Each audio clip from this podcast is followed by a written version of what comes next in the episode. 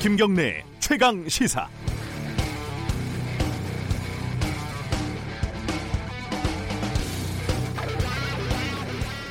문재인 대통령의 비행기 기자회견 보셨나요? 이게 좀 말들이 좀 있습니다. 어, 대통령이 기자들에게 국내 관련 질문은 받지 않겠다 이렇게 사전에 선을 그었고요. 실제로 뭐 청와대 민정수석실 얘기나 뭐 경제 문제에 대해서는 아예 대답을 하지 않았습니다. 외교 때문에 출장을 나온 거니까 외교 문제를 질문하라 뭐 이런 뜻이겠죠. 이해는 됩니다. 아, 지금 좀 분위기가 좋지 않기 때문에 메시지 관리를 좀 더 신중하게 하겠다 이런 뜻이겠고요. 또 섣부르게 이야기했다가 논란만 가중시킬 수 있다 이런 판단이 있었겠죠. 하지만 결과적으로 보면요, 어, 오히려 이른바 불통 기자회견 자체가 논란이 돼 버렸습니다. 위기 상황에서 절대 하지 말아야 할 여섯 가지 행동 이런 유명한 매뉴얼이 있더군요. 여기에는 노코멘트 대응은 금물이다 이런 항목이 있습니다. 뭔가를 밝힐 수 없다면요 그 이유라도 설명을 하라는 거죠. 기자는 성실하게 질문을 하고 권력자는 진지하게 답변하는 모습. 아직 기대하기는 좀 이른가요? 물론 지난 정권에서 질문 한마디도 못하던 기레기들이 말이 참 많다 이런 비판도 있습니다. 그 말도 맞습니다. 그래서 더 씁쓸합니다. 12월 4일 화요일 아침 김경래 최강 시사 시작하겠습니다.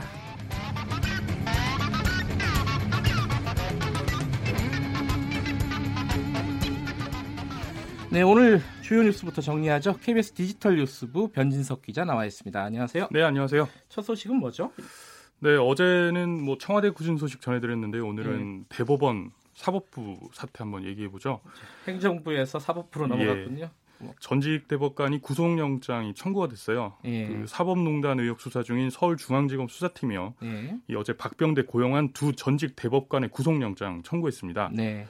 뭐 사법농단 사건 관련해서 임종원 전 법원 행정처 차장 이미 구속돼 있는데요. 예. 뭐 이들의 상관이었던 이 두 전직 대법관이 뭐 고난이 더 컸고 또 뭐 지금은 혐의를 다 부인하고 있어서 구속 수사해 구속 수사해야 된다 이런 입장을 검찰이 밝혔습니다. 이게 헌정 사상 유례 없는 일이에요? 대법관한테 이렇게 예 유례 없는 헌정 사상 초유의 사태입니다. 음, 그렇군요. 예, 뭐 박병대 고용한 두 전직 대법관 무슨 일을 했나 한번 봤더니요. 네. 뭐두 사람 다 사법부 넘버 투라는 법원 행정처장 나란히 역임했는데요. 뭐 이런 것까지 개입했나 싶을 정도로 혐의 사실이 뭐 아주 많습니다. 뭐 구속영장이 158장, 108장, 뭐 100장이 넘어요 이게. 요새는 웬만하면 100장이 넘어요. 그러게 말입니다. 예. 뭐 일단 두 전 대법관 모두 그 마음에 안 드는 판사 인사 불이익 주려고 만든 그 판사 블랙리스트 문건 보고받고 승인한 혐의 받고 있습니다. 네. 뭐 KBS 보도국에도 비슷한 일이 있었는데 남 얘기 같지가 않네요. 어, 경 기자도 블랙리스트였어요? 어, 뭐 노코멘트 하겠습니다. 노코멘트 하지 말라고 네. 제가.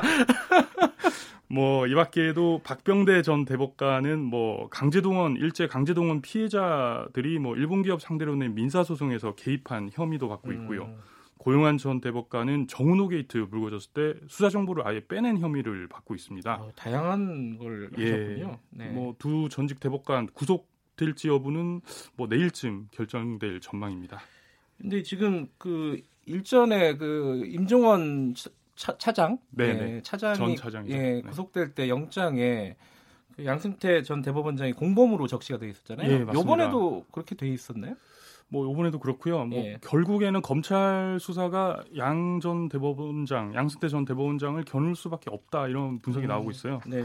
뭐 지금 검찰 수사 보면 사법농단 피라미드 아래쪽부터 이렇게 순서대로 구속영장을 청구하고 있는데요. 네.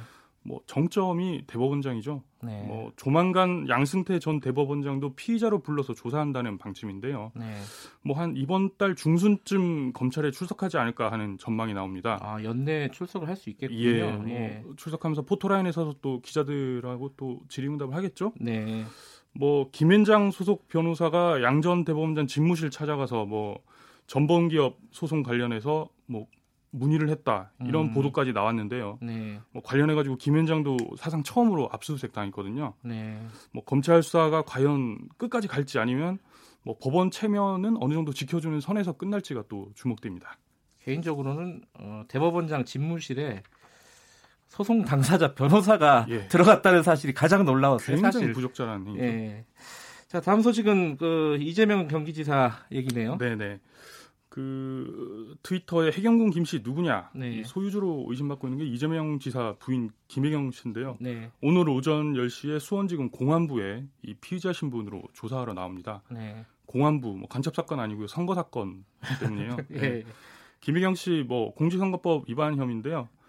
올해 4월 경기지사 민주당 예비후보 경선 과정에서 허위사실 유포하고요. 네. 뭐 문재인 대통령 아들 준용 씨 취업 특혜 얻었다는 허위사실 유포에서 명예훼손한 혐의도 받고 있습니다. 네. 뭐 공직선거법 위반 혐의 관련해서는 공소시효가 이제 9일 남았거든요.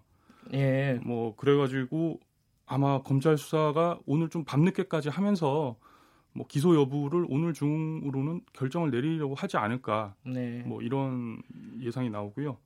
그래서 수사가 오늘 마무리되겠다. 예, 그렇게 봐도 될 것 같습니다. 예. 뭐 기소가 될지 안 될지는 수사 예. 결과 예. 지켜봐야 될 것 같습니다. 음, 관심 있는 분들이 많을 것 같아요.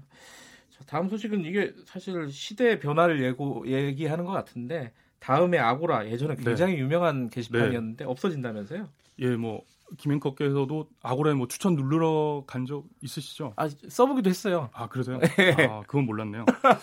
그 지금 인터넷에 다음 아고라 페이지 접속하면요 네. 팝업으로 안내창이 하나 뜹니다. 음. 뭐 2019년 1월 7일자로 아고라 서비스 종료한다.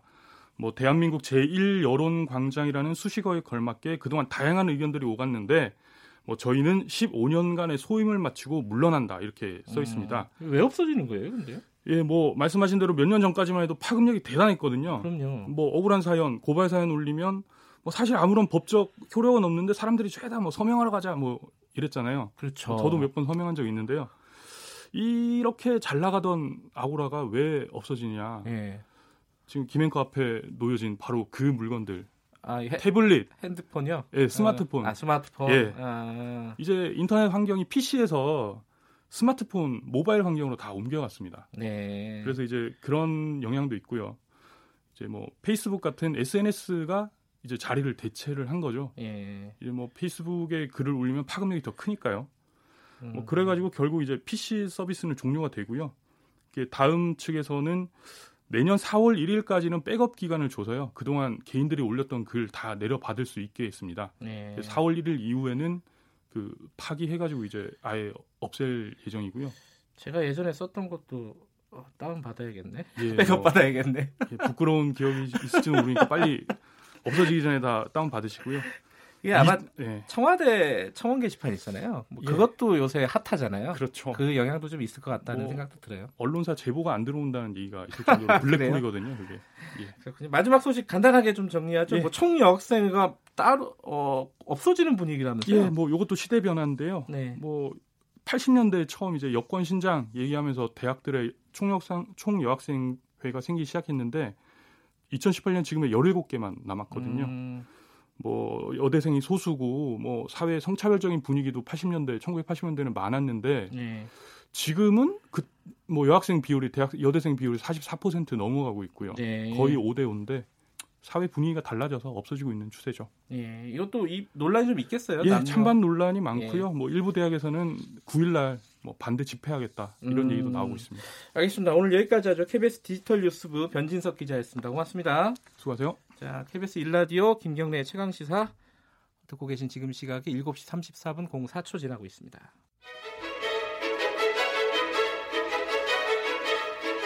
우리 사회의 다양한 현안을 공정하고 깊이 있게 다룹니다. KBS 일라디오 김경래의 최강 시사. 네, 어, 빗길에 출근 잘하고 계십니까? 어, 출근길에 조금 열받는 얘기를 전달해 드려야겠네요. 국회의원들이 영수증을 이중으로 제출해서 대거 제출해서 국민 세금을 타낸 것으로 나타났습니다. 시민단체 어, 세금 도둑을 잡아라 어, 등과 어, 뉴스타파가 함께 국회의원 예산 오남용 실태 추적을 뭐 1년여 동안 계속하고 있는데요. 오늘 오전에 기자회견을 열어서 방금 얘기한 어, 영수증을 이중 제출해서 세금을 타낸 국회의원 명단 수십 명을 공개한다고 합니다. 자, 세금 도둑을 잡아라 공동대표 하승수 변호사 연결돼 있습니다. 안녕하세요. 네, 안녕하십니까. 오늘 어, 기자회견이 예정돼 있다고 제가 말씀드렸는데 뭐 국회의원 네. 명단을 실제로 발표를 하시는 건가요?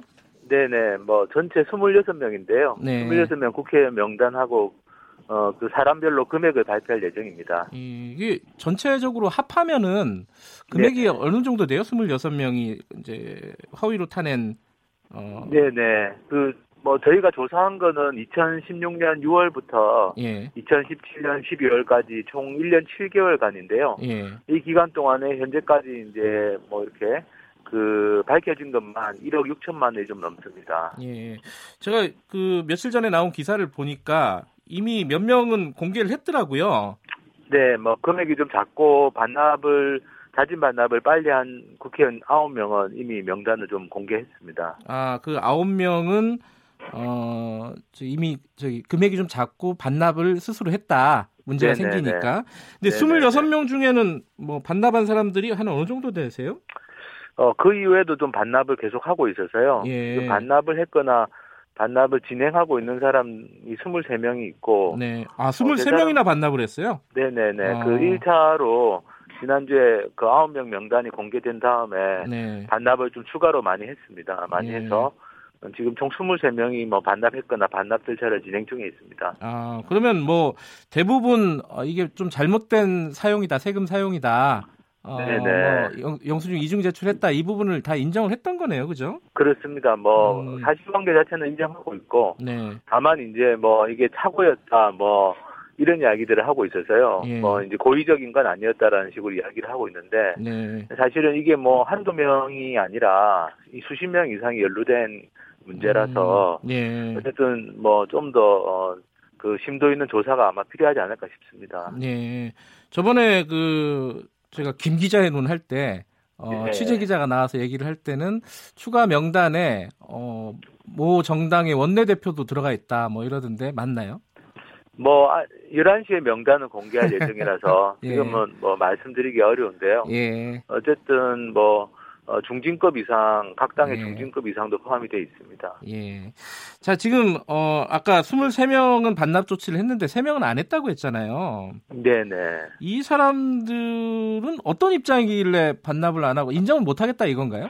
뭐 인정 못 하겠다는 분도 있고요. 네. 또뭐 선관위 유권 해석을 받아본 다음에 반납하겠다라는 아. 식으로 좀 하는 분도 있습니다. 근데 예. 선관위의 질의에서 답변을 받았는데 아 받으셨어요? 예, 네. 선관위에서도 어쨌든 문제가 있다. 음. 어 이거는 뭐 그 문제가 있는 부분이고 본인들도 그 그렇게 해서는 안 된다라고 이미 안내를 하고 있다라고 어, 예. 답을 받았습니다. 아 선관위까지 문제가 있다고 얘기를 했다. 근데 지금 아 얘기를 하다 보니까 제일 중요한 네. 얘기를 빼먹고 얘기를 하고 있었네요.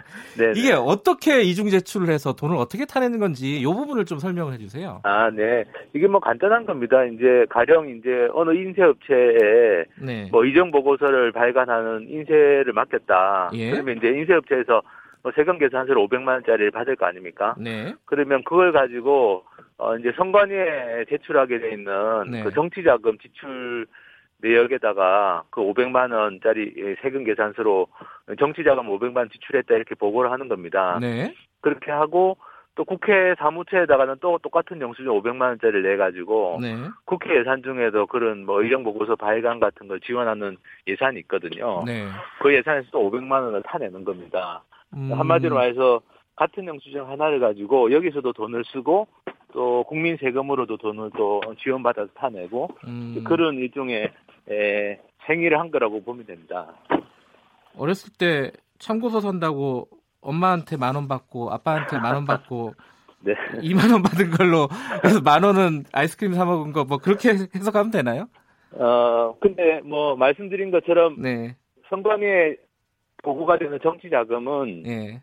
어, 세액 공제까지 해주면서 아. 어떻게 보면 정부가 이제 공적으로 좀 쓰라고 인정해준 자금이고요. 예. 그리고 국회 예산에 있는 그 지원 예산은 네. 어, 우리 국민들의 세금으로 만들어진 예산인데 예.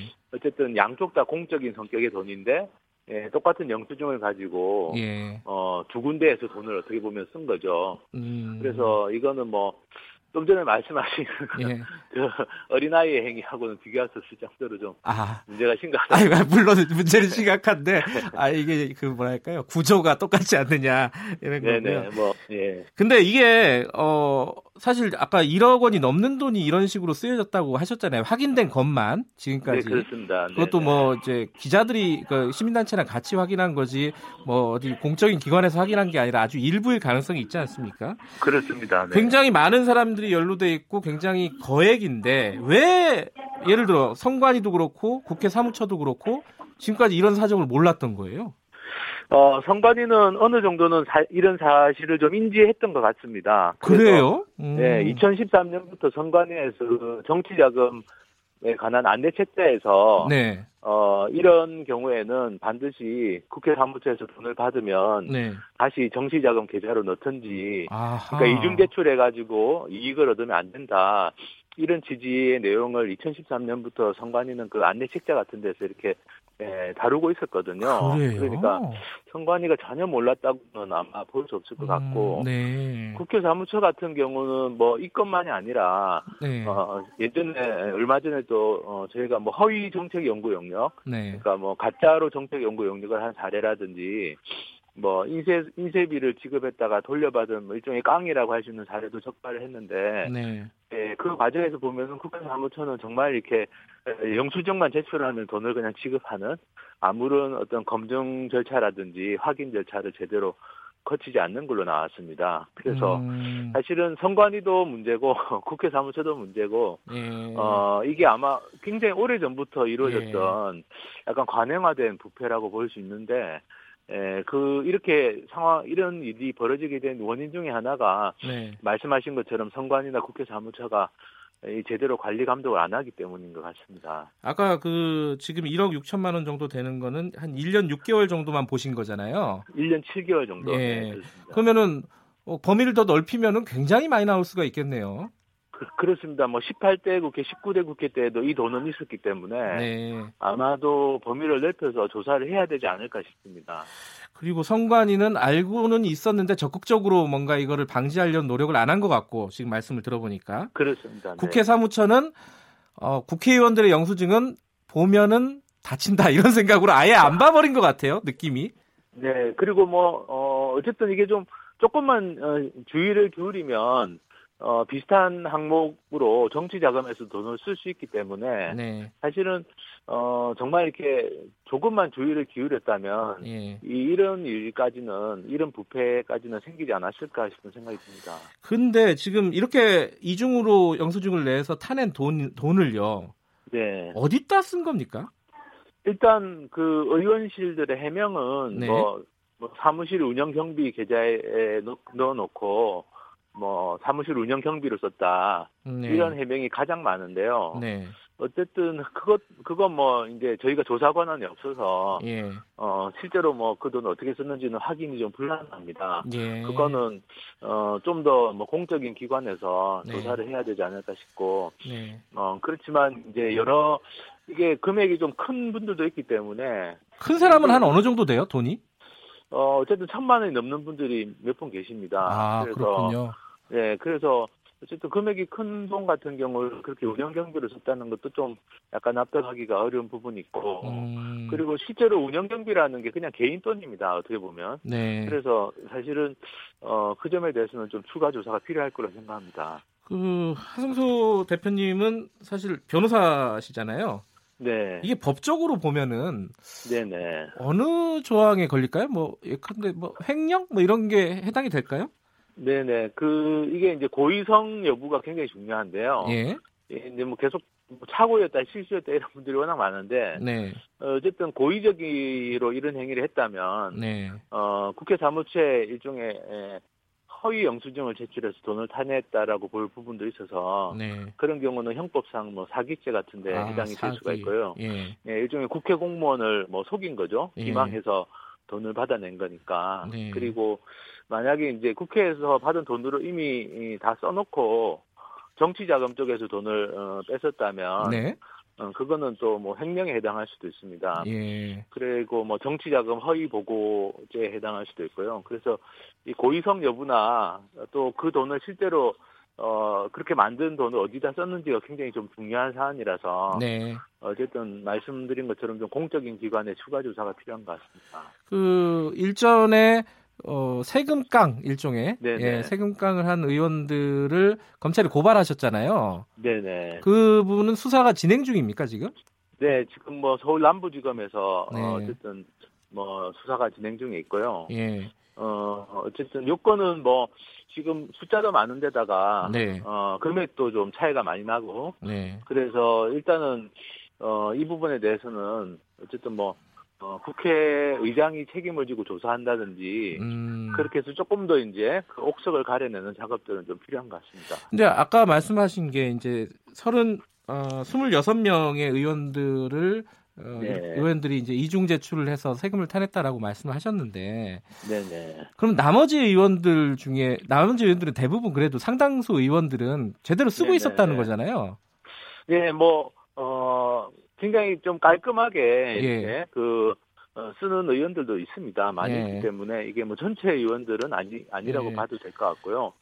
어, 뭐 예를 들면 정말 이렇게 그 어, 뭐, 영수증 같은 걸, 예. 이렇게 뭐, 이중제출 같은 건 전혀 하지 않는 의원들도 있고, 예. 또, 혹시 뭐 실수로 이제 예. 그런 걸 했다가도 바로 취소한다든지, 예. 예, 그렇게 해서 어쨌든, 어, 상당수 의원들은 이렇게, 이런 영수증 이중 제출을 해서는 안 된다라는 인식을 갖고 있었던 것 같고요. 그러면 요번에 이제 그 적발된 의원들은 사실 어, 이 사실을 알고 있었을 가능성도 있겠네요. 모르고 실수했다라고 보기엔 좀 쉽지 않은 상황이네요. 그죠? 네, 뭐 어쨌든 대부분의 의원들은 본인은 몰랐다라고 하고 뭐 보좌진의 네. 실수였다, 착오였다 이렇게들 말씀하시는데 네. 에, 어쨌든 이 부분은 좀 의원실 내부에서 말씀드린 네. 것처럼 이 돈이 어떻게 사용됐고 어떻게 관리됐는지 이런 부분들이 아마 확인이 돼야지 예. 예, 될 것 같습니다. 알겠습니다.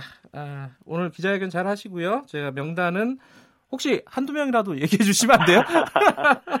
저기 11시에 예. 한꺼번에 공개하기 예. 위해서. 알겠습니다. 감사합니다. 새벽에. 고맙습니다.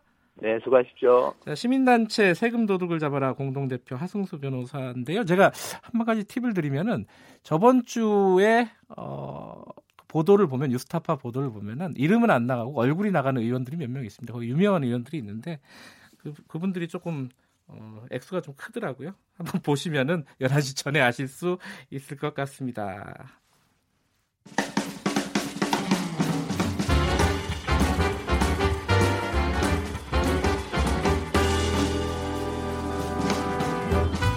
여러분의 아침을 책임집니다. 김경래의 최강 시사. 네, 최강 스포츠 KBS 스포츠 취재부 김기범 기자 나와 있습니다. 안녕하세요. 안녕하세요. 첫 소식은 어 이게 최강희 감독 네. 축구 소식이네요.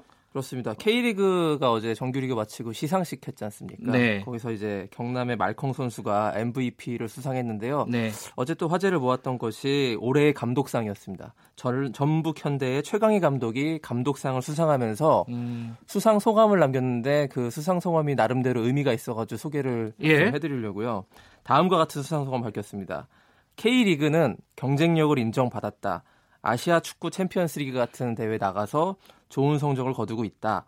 그러기 위해서는 투자가 필요하다. 음. 좋은 선수들을 붙잡을 수 있는 각 구단의 투자가 절실한 것 같다. 이렇게 얘기를 했는데요.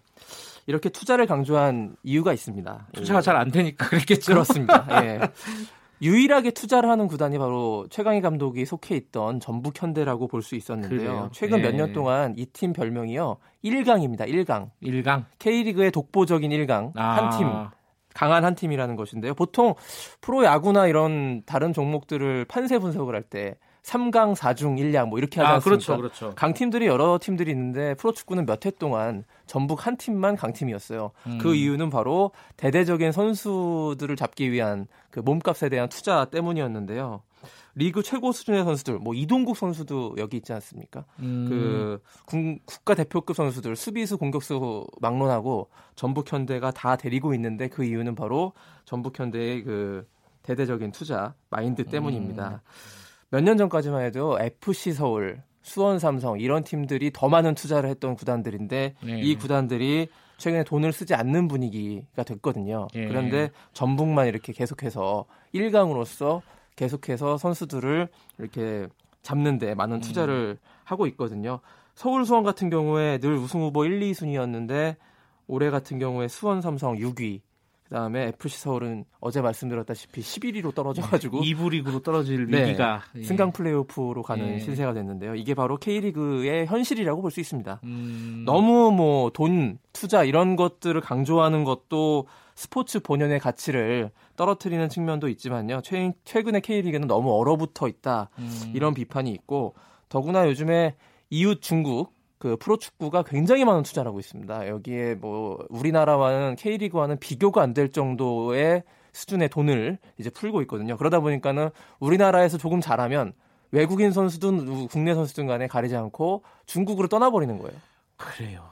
프로야구만 네. 같은 경우에도 이제 국제화가 좀 덜 됐기 때문에 우리 시장에서의 경쟁이 이루어지지만 예. 프로축구는 좀 세계화되지 않았습니까? 예. 다른 나라에서 더 많은 돈을 주고 이 선수를 데려가고 싶다면 막을 그렇죠. 방법이 사실 없습니다. 그렇기 때문에 K리그가 점점 그 좋은 선수들이 빠져나가는 그런 음. 위축되는 음. 현상을 겪고 있는데요. 올 시즌 K리그가 월드컵이 열린 해였지 않습니까? 아, 그렇죠. 그 러시아 월드컵이 열렸으면 보통 월드컵이 열린 해는 특수를 타고 K리그가 인기가 올라가기 마련인데요. 네. 평균 관중이 한 1000명 정도 떨어졌다고 해요. 오히려요? 그렇습니다. 음. 이게 이 하락 추세를 막을 수가 없고 왜 관중들이 안 올까 생각해 보면은 스타가 없기 때문이다. 이런 네. 지적이 굉장히 많은데요. K리그 구단들이 과열 경쟁은 물론 자제해야겠지만 국내 야구 다음에 이제 프로 축구가 국내 2위의 프로 스포츠인데 그 위상을 지킬 수 있는 투자가 절실하지 않느냐. 음. 어제 최광희 감독의 그 수상 소감을 듣고 생각난 일입니다. 예. 예, 뭐 축구 팬들은 좀 어떤 적절한 투자를 뭐 최강희 감독만큼 바라고 있겠네요. 네. 예. 자 야구 소식 어제 뭐 말씀을 해주셨는데 그 올해의 선수 뽑을 거다. 네, 네. 누가 뽑혔어요? 자 그게 프로야구가 이제 올해의 선수 그 프로축구 K리그 같은 경우에는 경남의 말콩이 뽑혔지 않습니까? 네. 이 어제 열린 그 시상식에서 올해의 선수 좀 특이한 선수가 뽑혔는데요. 네. 프로야구 선수협회 선수들이 결성한 단체입니다. 이 선수협회에서 자체적으로 시상식을 벌였는데 아 원래 선수들이 뽑는군요. 올해의 선수라는. 아니 그게 다른 그 KBO에서 뽑는 건 따로 있고요. 아 따로 있고 예, 이미 시상식을 했고 아, 이제 프로야구 선수협회 선수들끼리 그렇군요. 뭉쳐가지고 시상식을 따로 한 거예요. 예. 그래서 동료들이 뽑은 MVP가 있는데 예. 이 굉장히 좀 특이한 선수가 뽑혔습니다. 두산 베어스의 투수 이영하 선수인데요. 올해 예. 21살. 올 시즌 성적이요 10승 3패 음. 평균 자책점 5.28이거든요. 잘했네요. 준수한 성적. 아주 뛰어난 그렇다고 아니죠. MVP까지는 아니죠. 네. 이 선수가 선발된 이유가 승부 조작을 신고해서입니다. 아 이게 뉴스에서 한번 본것 네. 같아요. 지난 네. 4월에 이제 한 브로커한테 승부 조작을 권유 받았는데 예. 이를 뿌리치고 한국 야구위원회에 신고를 했고요.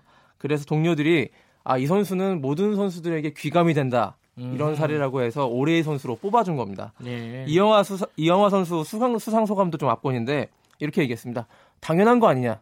당연히 해야 할 일을 했을 뿐이다 라고 해서 아, 더욱더 상을 받을 만한 어떤 그 자격이 있다라고 볼 수 있는데요.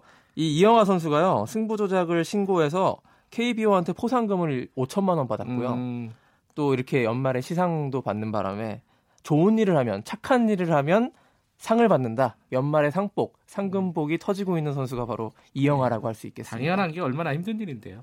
그렇습니다. 자 어제 아, 간단하게 그 전, 네. 전창진 어, 감독 KCC 수석 코치 이게 네. 뭐 받아들여질지 안 됐다면서요? 관심 많이 모았는데 결국 불발됐고요. 예. KCC 수석 코치 요청을 KBL 재정위원회에서 받아들이지 않았습니다. 이유는 도박 혐의가 아직 진행 중이고 여기까지 해야겠네요. 네. 견제를 둘수 없다. 이게 예. 이유였습니다. KBS 스포츠 취재부 김기범 기자였습니다. 고맙습니다. 고맙습니다. 자, KBS 일라디오 김경래 최강 시사 1부는 여기까지 하고요. 2부에서는 정세현 장관과 만나봅니다. 최강 시사 잠시 후 뵙겠습니다.